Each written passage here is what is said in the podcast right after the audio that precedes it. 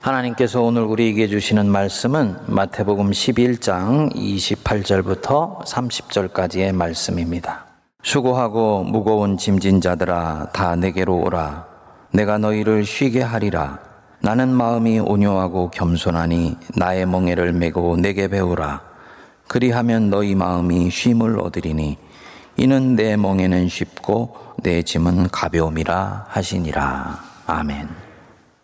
서울이건 서울 인근의 경기도이건 간에 평생 내 집 한 채 갖는 것이 소원인 한 평범한 직장인이 있습니다. 그는 결혼하고 여기저기 전세를 옮겨 다니는 것도 힘들고 전세가 오를 때마다 은행 문턱이 닳도록 드나들면서 용자를 얻는 것도 이제는 지쳤습니다. 어떻게든지 인생 노년이 되기 전에 내가 집 한 채는 꼭 가져야 되겠다. 이런 마음으로 결심을 하게 됩니다. 그렇게 목표를 정하여서 30살에 결혼을 한 지 딱 20년이 지나 50살에 드디어 부부가 집 한 채를 장만하게 됩니다. 그동안 먹고 싶었던 거 참고 남들 휴가 때 가던 여행도 삼가하고 자녀들 아끼고 절약하고 키워서 부부가 소망을 이루게 된 것이지요. 자기 소유의 집에 들어가서 한 반년 동안은 그야말로 꿈 같은 세월을 보내게 돼요. 집에 있는 크고 작은 실내 공간, 목욕탕, 작은 시설 하나하나가 내 인생의 땀과 눈물로 만들어진 것이라 생각하니 얼마나 감격이 되는지 모릅니다. 그렇게 반년이 지나고 어느 가을날에 일찍 퇴근을 하게 되어서 가을에 정취라도 좀 느껴야 되겠다 생각하고 부부가 산책을 하게 되었습니다. 거리에 바람에 휩쓸려 자기 앞을 스쳐 지나가는 그 나뭇잎 하나를 보는데 순간 가슴에 쿵 하는 소리가 들리는 것을 느끼게 됩니다. 자기 인생이 저 낙엽처럼 생명의 뿌리로부터 뽑혀져서 인생 바람에 이리저리 휩쓸린 것 아닌가 하는 생각이 찾아온 것입니다. 돌이켜보니까 아파트 한 채 갖게 된 것 빼고는 인생에 이룬 것이 없는 것 같아요. 그것 위에서 달려갈 때는 그게 그렇게 귀해 보였는데 손에 쥐고 보니까 사실은 그게 목숨을 걸 만한 일이었던가 하는 생각이 드는 것이죠.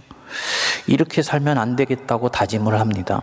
그런데 가슴이 쿵 하고 떨어져 내린 이후에 그것이 단순히 심리적인 증상인 줄만 알았는데 그날 이후부터 심장 한쪽이 쿡쿡 찌르고 저려오는 거예요. 병원 문을 두드렸더니 가슴에 혹 같은 것이 보인다고 나중에 검사 결과가 나왔는데 악성 종양입니다. 여태까지 아파트 한 채 가지려고 인생의 절반 이상을 써봤는데 이제는 이 질병과 싸우려고 또 남은 인생을 또 써야 하는가 생각하니 자신도 모르는 사이에 하염없는 눈물이 눈에서 흐르게 됩니다. 인생 사는 것이 너무 고단하고 부질없는 것이다. 라는 생각이 찾아오죠. 여러분, 이런 사람이 우리 주변에 많습니다. 여러분들 중에서도 이런 분이 있을지 몰라요.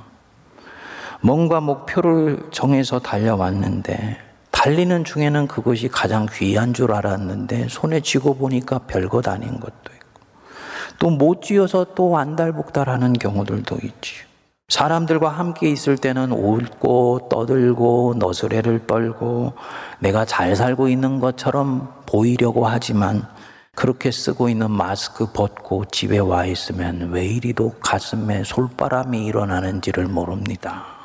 이 허전하고 쓸쓸한 바람의 실체, 아직은 내게는 명확하지 않은데, 아, 내게 분명한 것 한 가지가 있다.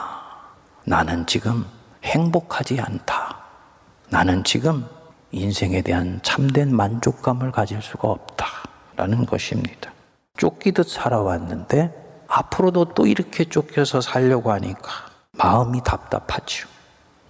여러분, 지금 이 사람이 갖고 있는 이 심리적인 증세, 그 인생의 중반부가 다가오면서 호르몬 분비가 달라져서 우울증 증세를 겪는 것입니까? 아니면 생에 대해 허무주의에 빠져서 낙오자가 되어가고 있는 것입니까? 아닙니다. 그는 지금 인생의 실체를 경험하고 있는 것입니다. 우리가 바닷가에 가면 갯벌이 있지 않습니까? 물이 들어와 있을 때는 그 바닥에 무엇이 있는지를 모르지요. 석양이 떨어지는 그 황혼역을 바라보면서 야, 이 바닷가 진짜 아름답네 라고 생각을 하지만 그 넘실넘실거리는 그 바닷물 보면서 한없이 아름다운 바닷가라고 생각을 하지만 그 밀물이 다 빠져나가고 바닥에 실체가 드러나면 그 바닷물에 떠내려온 오물과 쓰레기들이 바닥에 널려 있잖아요. 그 바닷가의 갯벌의 실체가 드러난 것입니다. 인생도 마찬가지입니다. 우리가 사는 것에 대해서 온갖 의미를 부여하고 또 그 삶에 대해서 이리저리 치장을 하고 덧칠을 하면서 인생에 대해서 뭔가 가치를 가져보려고 하지만 사실 살아보면 사는 것은 별게 아니에요. 왜냐? 그 끝은 죽음이니까. 아무리 잘 살아도 이 끝은 죽음이다. 아무리 멋진 여행을 하더라도 이 여행의 끝에는 낭떠러지가 기다리고 있다. 얼마나 황망한 일입니까? 내 몸에 아무리 치장을 해도 결국 나는 죽으면 싸늘한 시신이 되어서 자연으로 돌아가는 거야. 아무리 손에 쥐려고 하지만 이 쥐었다 싶은 것 언젠가는 내려놓고 빈손으로 인생을 떠나는 것이다. 수위에는 호주머니가 없다 그러지 않습니까? 그래서 이 인생의 실체가 얼마나 허망한 건지를 알기 때문에 성경은 이렇게 말씀을 해요. 헛되고 헛되고 헛되며 헛되니 모든 것이 헛되도다. 해 아래서 수고하는 모든 사람의 수고가 사람에게 무엇이 유익한가? 인생에 대해서 온갖 덧칠을 하고 치장을 하며 살아가지만 사실 이 인생이라는 것은 사실은 허무한 것이다. 라는 얘기입니다. 왜 이리 쓸쓸하고 허전하고 허무할까? 최선을 다해서 사는데 이 삶의 끝이 축제로 끝나야 될 텐데 죽음으로 끝난다. 이 아주 낭패스러운 일을 어떻게 합니까? 왜 우리가 이런 것들을 경험하게 되는 걸까요? 그 사람이 본래 있어야 되는 자리에서 지금 떠나 있기 때문이에요. 우리 오늘 오신 분들은 인정하시든 인정하지도 않건 여러분들은 우연히 태어난 존재가 아닙니다. 운명에 의해서 태어난 자들도 아니에요. 창조주 하나님께서 여러분 한 사람 한 사람을 사랑하셔서 태어나게 해주셨습니다. 그러니까 여러분들을 만드신 이는 하나님이세요. 이 하나님의 품 안에서 살아갈 때만 아기가 부모의 품에서 살아갈 때 가장 안전함과 평안함을 느낄 수 있듯이 우리의 영혼도 평안할 수가 있습니다. 그런데 태어나자마자 사람들은 죄 속에서 태어나기 때문에 하나님과 자기가 어떻게 연결되어 있는지도 모르고 자기가 하나님의 자녀인지도 모르고 그저 운명 속에서 정글 속에 살아남기 위해서 몸부림치면서 살아가는 것입니다. 다시 말씀드리면 영혼의 고향을 떠나서 타양 속에서 살기 위해 몸부림치면서 사느라고 이 삶이 피곤한 것입니다. 어떻게 해야 되는 것이냐? 지금 오늘 이 순간 돌아오면 됩니다. 하나님의 품으로 돌아오면 돼요. 그러면 이 견디기 힘들어 보이는 허무함도 끝이 나고요. 덧없는 인생도 끝이 나요. 인생의 마지막은 죽음이 아니에요. 그 죽음 뒤에는 부활이 기다리고 영생이 있다라는 것을 강철 같은 신뢰로 알 수가 있게 됩니다. 그리고 내 가슴에 일어나는 솔바람도 끝입니다. 저는 이 부분에서 여러분들이 저를 믿으셔도 된다고 봅니다. 저는 25살에 내 안에 이 솔바람이 있다는 걸 알았어요. 그리고 이 솔바람은 하나님을 알기 전에는 절대로 그쳐지지 않는다는 것을 깨닫고 그때 이후에 하나님의 품에 안겨서 지금까지 왔습니다. 오늘 성경 말씀에서 예수님은 말씀하십니다. 수고하고 무거운 짐진 자들아 다 내게로 오라. 내가 너희를 쉬게 하리라. 사람들이 기독교에 대해서 오해하는 부분들이 있더라고요. 기독교 신앙은 참 사람을 피곤하게 하는 종교다. 사실 기독교는 노예의 종교가 아니냐 이렇게 그러더라고요. 아니 어떻게 기독교가 노예의 종교입니까? 물었더니 당신들이 믿는 하나님이나 예수님을 주님이라 그런다며요. 예. 그럼 그분을 주님이라고 생각하면 당신들은 그분의 종이 아닙니까? 그러면 사실은 여러분들이 노예인 거지요. 라고 얘기를 하더라고요. 기독교를 잘 몰라서 하는 얘기지요. 기독교 신앙은 사람을 피곤하게 하는 신앙이 아니에요. 내 인생 위에 또 다른 종교의 짐을 얻는 것이 아닙니다. 기독교 신앙은 쉼의 신앙이고 안식의 신앙입니다. 우리가 인생을 살면서 온갖 짐을 다지고 살아가지 않습니까? 무슨 일이 있어도 여기서 살아남아야 돼. 나는 절대로 여기서 밀리면 안 돼. 라고 생각하면서 일을 악물고 직장 생활을 하지요.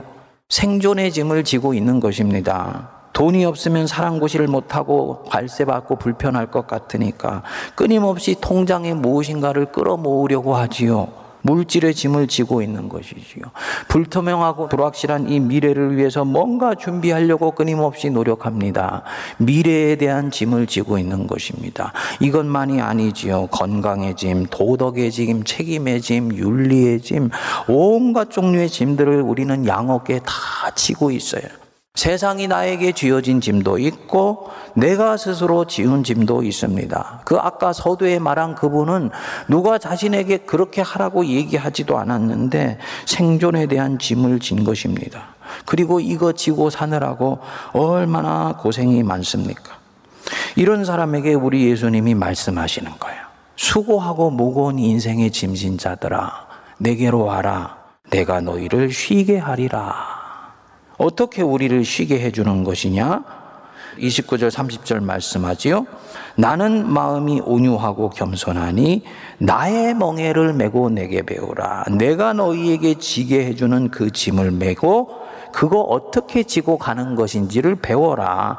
그리하면 너의 마음이 뭐를 얻는다고요? 쉼을 얻는다고요. 짐을 졌는데 오히려 쉼이 있다는 것입니다. 이때까지 내 가 지고 다녔던 이 짐과는 전혀 성격이 다른 짐이라는 것을 암시해 주시는 거예요. 이는 내 멍에는 쉽고 내 짐은 가볍기 때문이다. 내 짐은 예수님께 맡기는 거예요. 예수님, 이 짐 다 주님께 맡겨드립니다. 주님이 책임져 주십시오. 하면 주님이 그때부터 맡아주세요. 그리고 그분이 이제 내게 당신이 지워주시는 그 짐이 있어요. 아, 이 짐도 지고 싶지 않은데 그것은 안 돼요. 인생을 사는 하는 이 짐이 있어요. 자녀를 양육하는 짐 우리가 가지고 있지요. 그거 거룩한 짐이에요. 그거 내려놓으려고만 아니 되는 것이지요. 그러니까 초점은 짐이 가벼우냐 무거우냐 여기에 있는 것이 아닙니다. 견딜만 하냐 내가 견딜 수 있는 무게를 벗어나는 것이냐 여기에 달려 있는 거예요. 내가 지고 있는 이 인생의 짐 아까 말했던 그분이 지고 있는 그 짐, 이제는 이 질병의 짐까지도 같이 지게 되었지요. 정말 그 짐 지고 이 사람이 행복할 수 있을까요? 그래서 그 병으로부터 노인받으면 이 사람이 정말 행복할 수 있을까요? 또 다른 짐이 또 튀어나오지 않을까요? 이제는 이 노년의 황혼기에 찾아오는 어려움을 또 감당해야 되는 짐이 있지 않을까요? 그런데 이제 그런 짐들 예수님께 던져드리고 그분이 내게 지어주시는 그 짐을 지면 된다는 것입니다. 왜냐하면 이 집은 가벼워요. 내가 꼭 질 수 있는 분량의 만큼만 지고 가게 해주세요. 그렇기 때문에 이 짐에 의해서 질식되지 않고 짓눌리지 않습니다. 오히려 지고 가는 데서도 긍지와 자부심과 평안과 행복이 있습니다. 여러분들은 아마 묻고 싶을 것입니다. 그거 정말 맡겨도 될까? 어쨌든 내 인생인데 내가 감당해야지 뭔가 목적지에 꼴이나 할 수 있는 것 아닌가? 중요한 관건은 맡기느냐 안 맡기느냐가 아닙니다. 이 짐을 누구에게 맡기느냐입니다.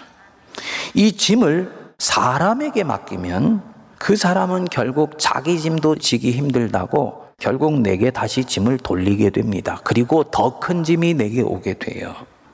아이에게 맡기려고 하면 이제는 이 짐뿐만 아니라 아이까지도 같이 맡아야 되는 것이죠.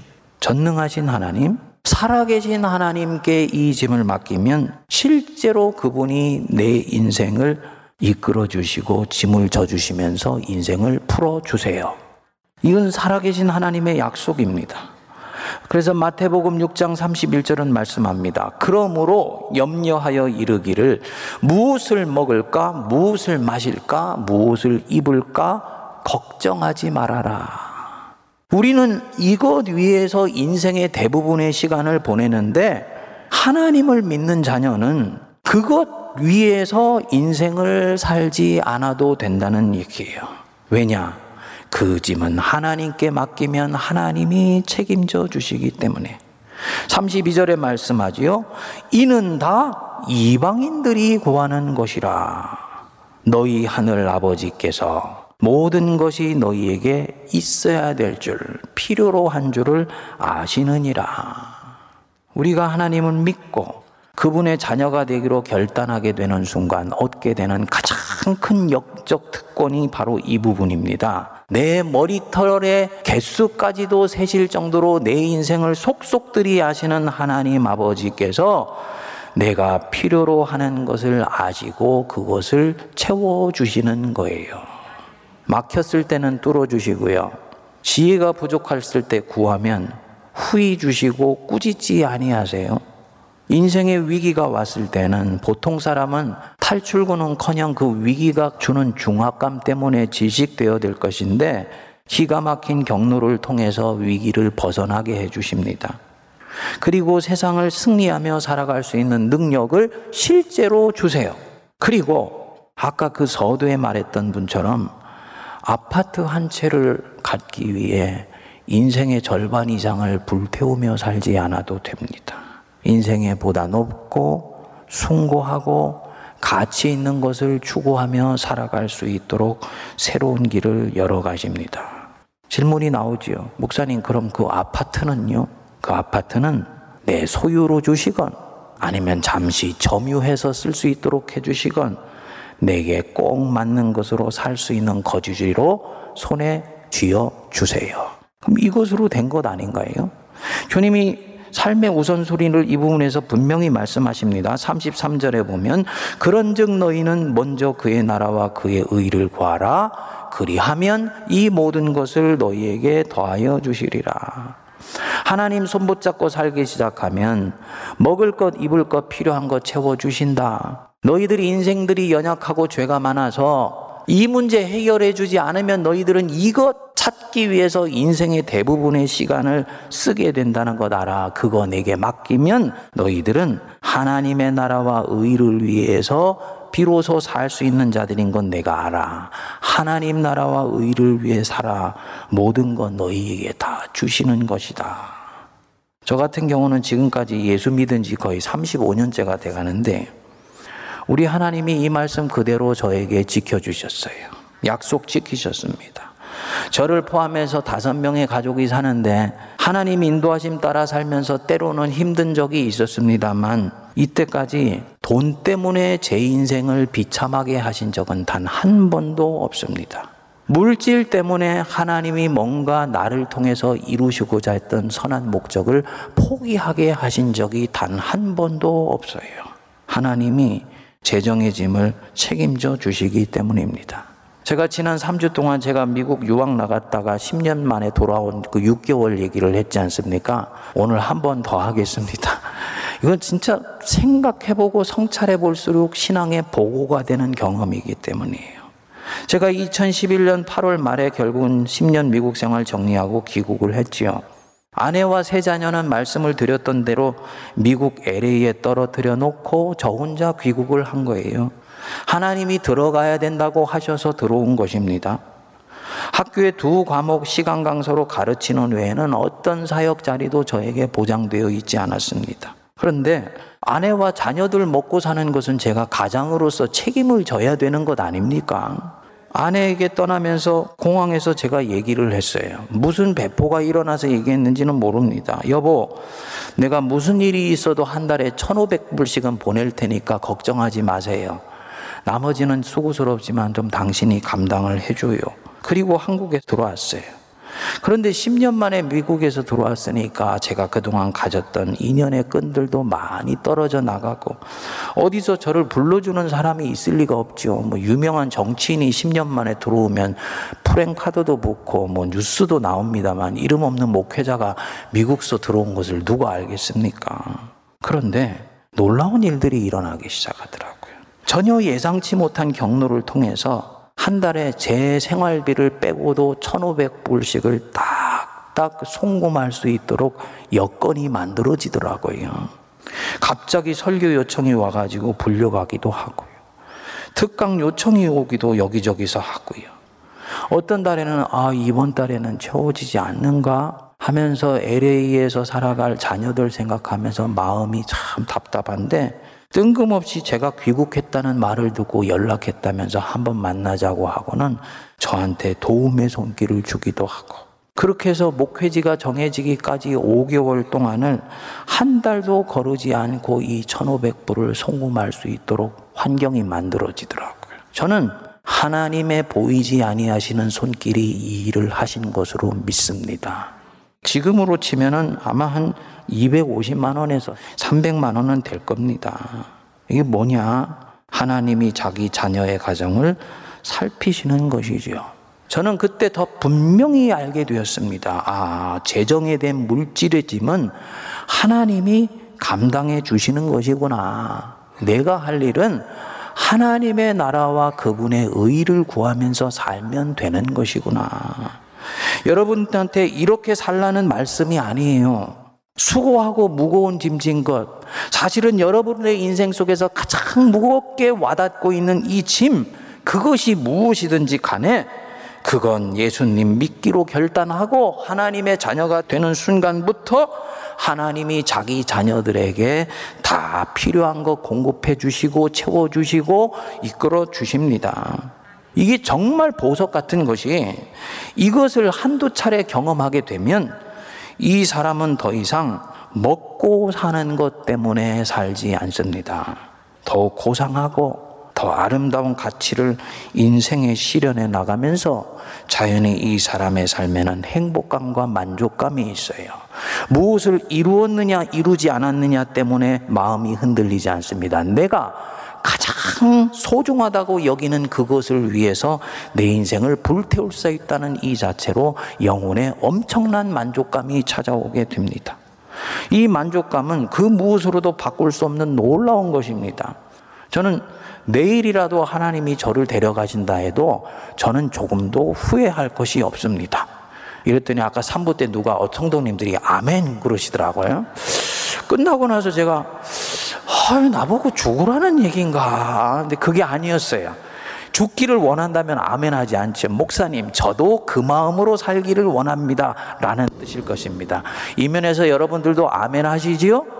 무엇을 이루었느냐, 이루지 않느냐. 이것이 소중한 것이 아니야. 하나님, 저는 제 인생에서 가장 소중한 보석 같은 그 무엇을 발견했고, 이것을 위해서 내 인생을 오롯이 드리면서 살고 있습니다. 이 자체로 나는 기쁘고 감사하며 만족하며 행복합니다. 내일 주님이 저를 데려가신다고 해도 그것은 내게 한 판의 인생입니다. 라고 말할 수 있다면, 이 얼마나 행복한 삶이겠습니까? 한 사람에게 엄청난 자유함과 이 평안함이 찾아온 것입니다. 이거 뭐냐? 내가 있어야 되는 바로 그 자리, 하나님의 품인 그곳에 하나님의 자녀가 있을 때 비로소 내게 찾아오는 그 기쁨과 평안함이에요. 예수님 시대에 사개오라는 사람이 있었습니다. 그는 직업이 세리인데 지금 우리로 치면 세금을 걷어들이는 일이지요. 어, 요즘으로 치면은 좋은 직업에 속합니다. 그런데 당시에는 사람들에게는 엄청 욕을 먹는 직업이었다고 그러네요. 이 당시 이스라엘이 로마의 지배를 받고 있었는데 이 세리들이 사람들 재정 상황을 속속들이 파악하잖아요. 로마는 상황을 잘 모르죠. 그러니까 이 사람들이 로마의 앞잡이 노릇을 해서 수입이 나오는 곳에 세금을 뜯어내고 일부는 자기들 손에 착복을 하는 거지요. 백성을 수탈하는 것입니다. 이 사케오가 그 일을 하고 있는데 거기다 이 사람은 키도 작고 외모도 볼품이 없었습니다. 그러니까 이 사람이 의지할 것은 돈밖에 없는 거예요. 얼마나 악착같이 모으려고 했겠습니까? 어느 날 예수님이 자기 마을에 오신다는 말을 듣고는 내가 그분을 한번 봐야 되겠다 하는 생각이 펄떡 일어나게 되었어요. 그래서 길가로 나갔는데 이미 사람들은 너무 많고 자기는 키가 작으니까 이 깨금발을 해도 예수님을 볼 수가 없는 거지요. 그러니까 뽕나무 위에 올라가서 저쪽에 오시는 예수님을 바라보고 있는 것입니다. 근데 우리 예수님이 점점 이 사람 쪽으로 오시더니 사람들에 대한 시선을 걷어서 이 뽕나무 위에 있는 사개오를 바라보게 됩니다. 그리고 말씀하셨어요. 사개오야, 그곳에서 내려오라. 내가 오늘 너의 집에 거하여야 되겠다. 아니, 이 예수님, 이 선지자 중에 선지자고 수많은 사람들이 이분 보기를 원하는 오늘로 치면 슈퍼스타 중에 슈퍼스타인 이분이 내 집에 거하되겠다고 하니까 사교가 얼마나 신이 났겠습니까? 이런 영광이 어디 있겠습니까? 이럴 때 꼭 사람들은 뒤에서 수군거립니다. 저 사람이 죄인의 집에 머무르고 하신데 사개오는 아랑곳하지 않고 예수님 음식 대접을 해드리고 난 예수님과 대화를 나누고 그리고는 예수님한테 말을 해요. 주님, 보시옵소서. 내 소유의 절반을 가난한 자들에게 주겠사오며 만일 누구의 것을 속여 빼앗은 일이 있으면 내 갑절을 갚겠나이다. 놀라운 고백입니다. 사개오가 이때까지 어떻게 살아왔는지를 아는 사람에겐 이것은 혁명적인 발언이에요. 돈의 인생을 건 사람.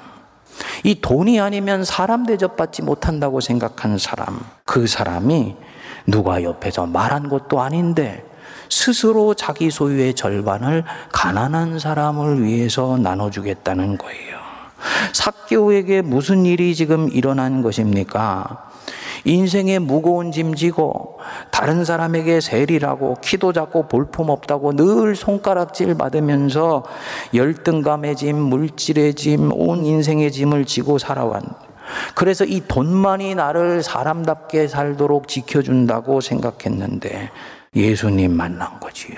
근데 이 예수님을 만났더니요. 이분은 달라요. 이분하고 잠시 대화를 나눴는데 이분이 내게 주시는 그 눈빛 속에서 하나님이 나를 이렇게 사랑하시고 있구나라는 것을 느끼게 됩니다. 그 순간 이 사람은 알게 돼요. 아, 나도 또한 사랑받고 있는 자였구나. 하나님이 나를 이렇게 사랑하시고 있었구나. 이것을 깨달아 알게 되었을 때 생에 대해서 지고 있던 많은 짐들이 벗겨지기 시작하면서 이 사람의 영혼에 참된 평화가 찾아오게 됩니다. 그리고 쥐고 있지 않으면 살 수 없다고 생각했던 그것을 내려놓을 수 있는 자유함이 찾아오게 돼요. 사랑이 주는 놀라운 마력입니다. 여러분, 영화배우 잭 니콜슨인가요? 그분이 주연한 이보다 더 좋을 수는 없다. 꽤 오래된 영화 기억나시는지. 거기 보면 그 주인공이 문학하는 사람인데 거의 편집증에 가까운 환자입니다. 그래서 길거리를 가더라도 보도블록은 넘어갈 수가 없어요. 정해진 루트와 통로가 아니면 인생이 불안하다고 느끼는 사람이에요. 그래서 모든 만지는 것마다 미리 휴지로 닦고 소독을 하고 그래서 손을 만져야지 안전감을 느끼는 사람입니다. 그런데 이 사람이 식당에서 일을 하고 있는 한 웨이트리스 여자가 눈에 들어오기 시작하고 그 여자를 사랑하기 시작해요. 누구도 사랑할 수 없다라고 생각했던 사람인데 사랑하기 시작해요. 그리고 자신도 이 여자에게 사랑받고 있다라는 것을 알게 됩니다. 둘이서 어느 날 같이 자기 자신의 속마음을 고백하고 새벽이 되어서 보도블록을 걷고 있는데 자기가 보도블록의 선을 자유롭게 넘어가고 있는 자신을 보면서 깜짝 놀라는 거예요. 그 사랑이라는 것이 어떻게 한 사람을 자유케 하고 해방하는지에 대한 명확한 것을 보여주는 분입니다. 바로 사개오가 그날 그것을 경험한 거예요. 생에 지고 있던 짐들이 벗겨지면서 거기에서 나온 자유함이 이제는 뭔가를 손에 쥐고 살지 않아도 얼마든지 안전하다는 확신을 갖게 해준 것입니다. 그러니까 살기 위해서 모아두었던 모든 것들 가난한 자들에게 나눠줘도 하늘 아버지께서 나에게 채우실 것을 믿기 시작하는 것입니다. 이것이 바로 성경이 말하는 영생입니다. 예수님을 믿고 하나님의 자녀가 되어 살겠다고 결심할 때 찾아오기 시작하는 현상이에요. 그 하나님이 내 마음을 완전히 점령하게 되면 놀라운 기쁨과 평안이 찾아옵니다. 누군가의 마음을 점령했다. 그러면 점령당했으니까 내 마음은 완전히 노예가 된 것이 아닌가? 아까 누군가 물었던 바로 그 질문이에요. 그렇지 않습니다. 하나님이 내 마음을 점령하면요. 이때까지 묶여있던 것에서 오히려 풀려나기 시작하면서 진정한 자유함과 기쁨이 밀려오기 시작해요. 그러면 이 마음을 점령해 주신 하나님이 너무너무나 좋아지기 시작 시작합니다.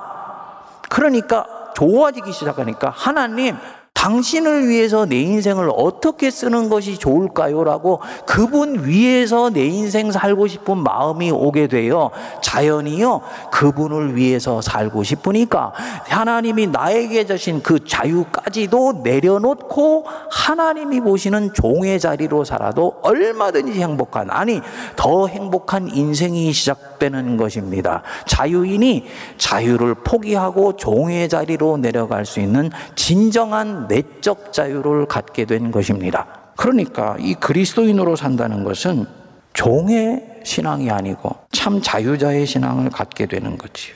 아, 내가 비로소 있어야 될 내 영혼의 고향을 찾았구나. 이것을 알게 되면서 갖게 돼요.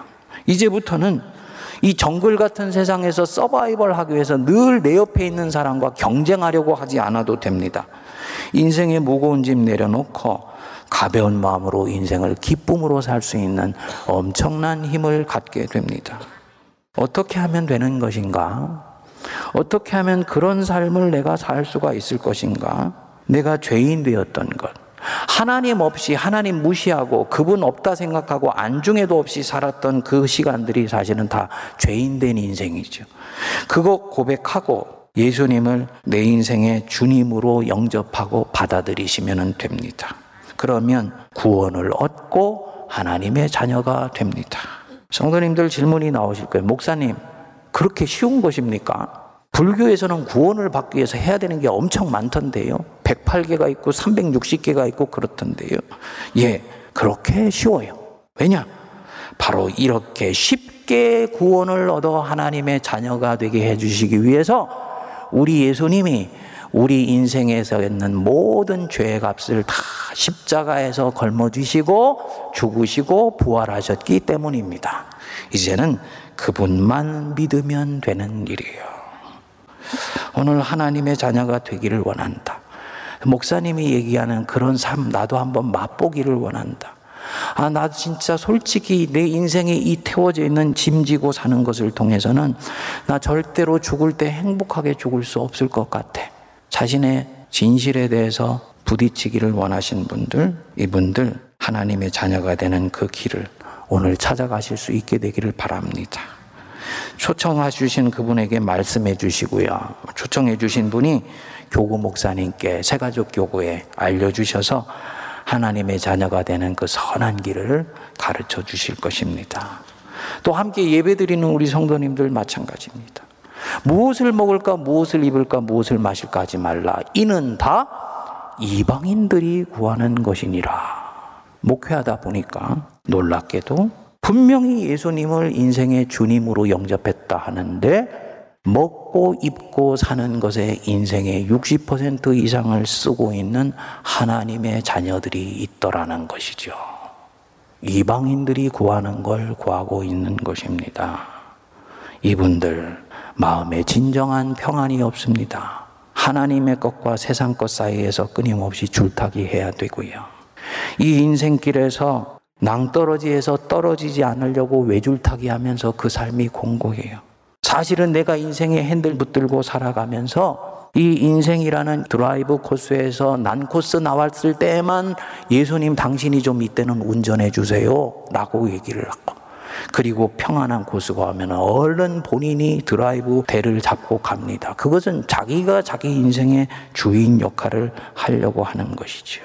수고하고 무거운 짐, 내가 판단하고 결정하려고 하는 짐, 그건 내려놓고 주님 앞에 와서 예수님을 영접하고 참된 주인으로 모시는 진정한 은혜가 임할 수 있게 되기를 바랍니다. 기도하겠습니다.